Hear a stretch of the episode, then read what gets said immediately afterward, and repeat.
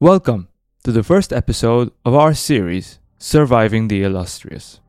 I am Liam Sheridan, and over the next few episodes, I will be recounting the events of the illustrious Blitz, with a particular focus on the city of Senglea.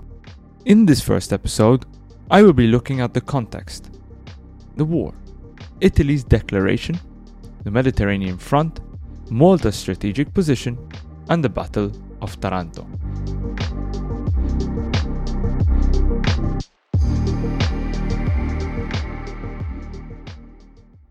The illustrious Blitz was a series of events that took place in January 1941, initially out at sea and then eventually on the island of Malta.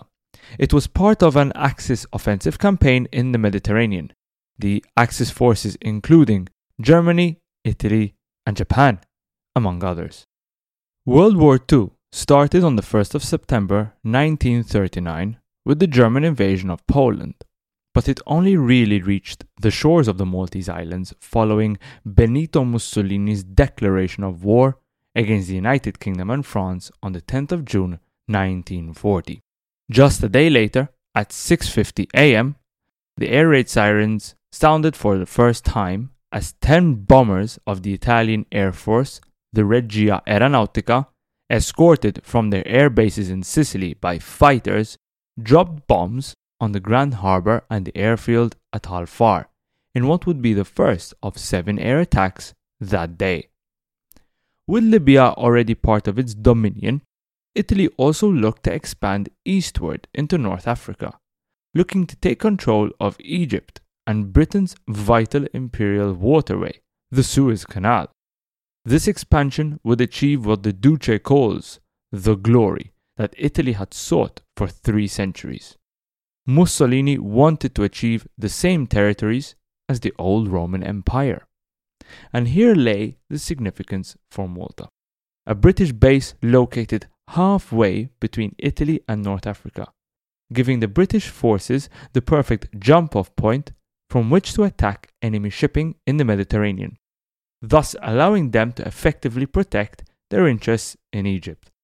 So, from the 13th of September onwards, which is when the Italians began their tentative advance into Egypt, Malta became one of the key factors in determining towards which side the delicate balance of power in the Mediterranean would lean.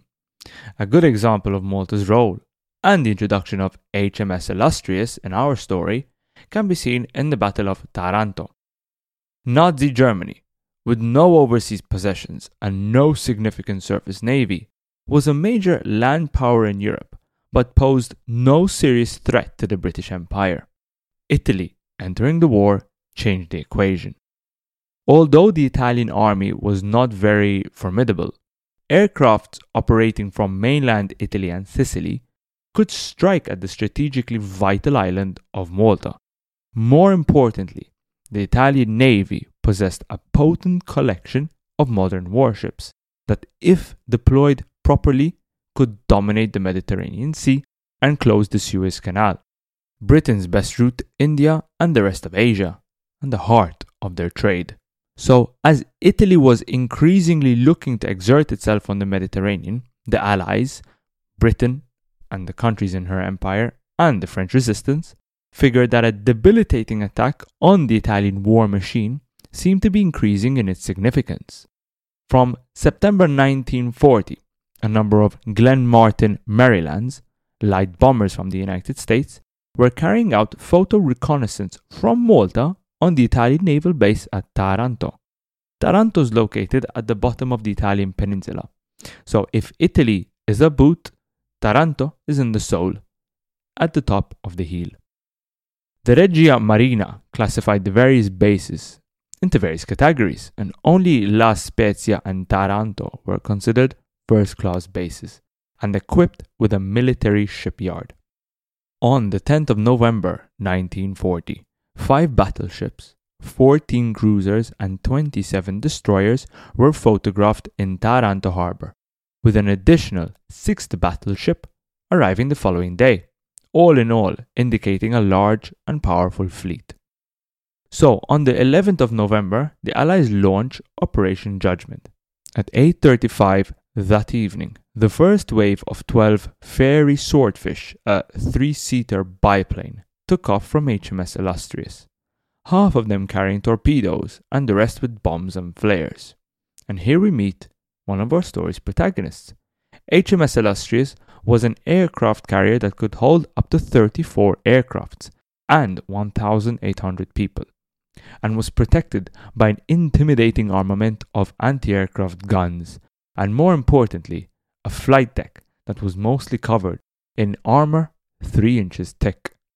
The British could only manage two waves of attacks on the harbour before being forced to withdraw due to bad weather, but managed to take out three of the six battleships in the harbour.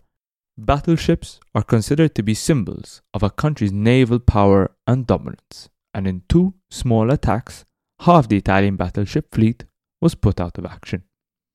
It was an attack that made international headlines, and it caught the eye of the Japanese, who studied the attack and put into action their own offensive on Pearl Harbor, just over a year later. That brings us to the end of episode 1. In the next episode, the Germans arrive in the Mediterranean.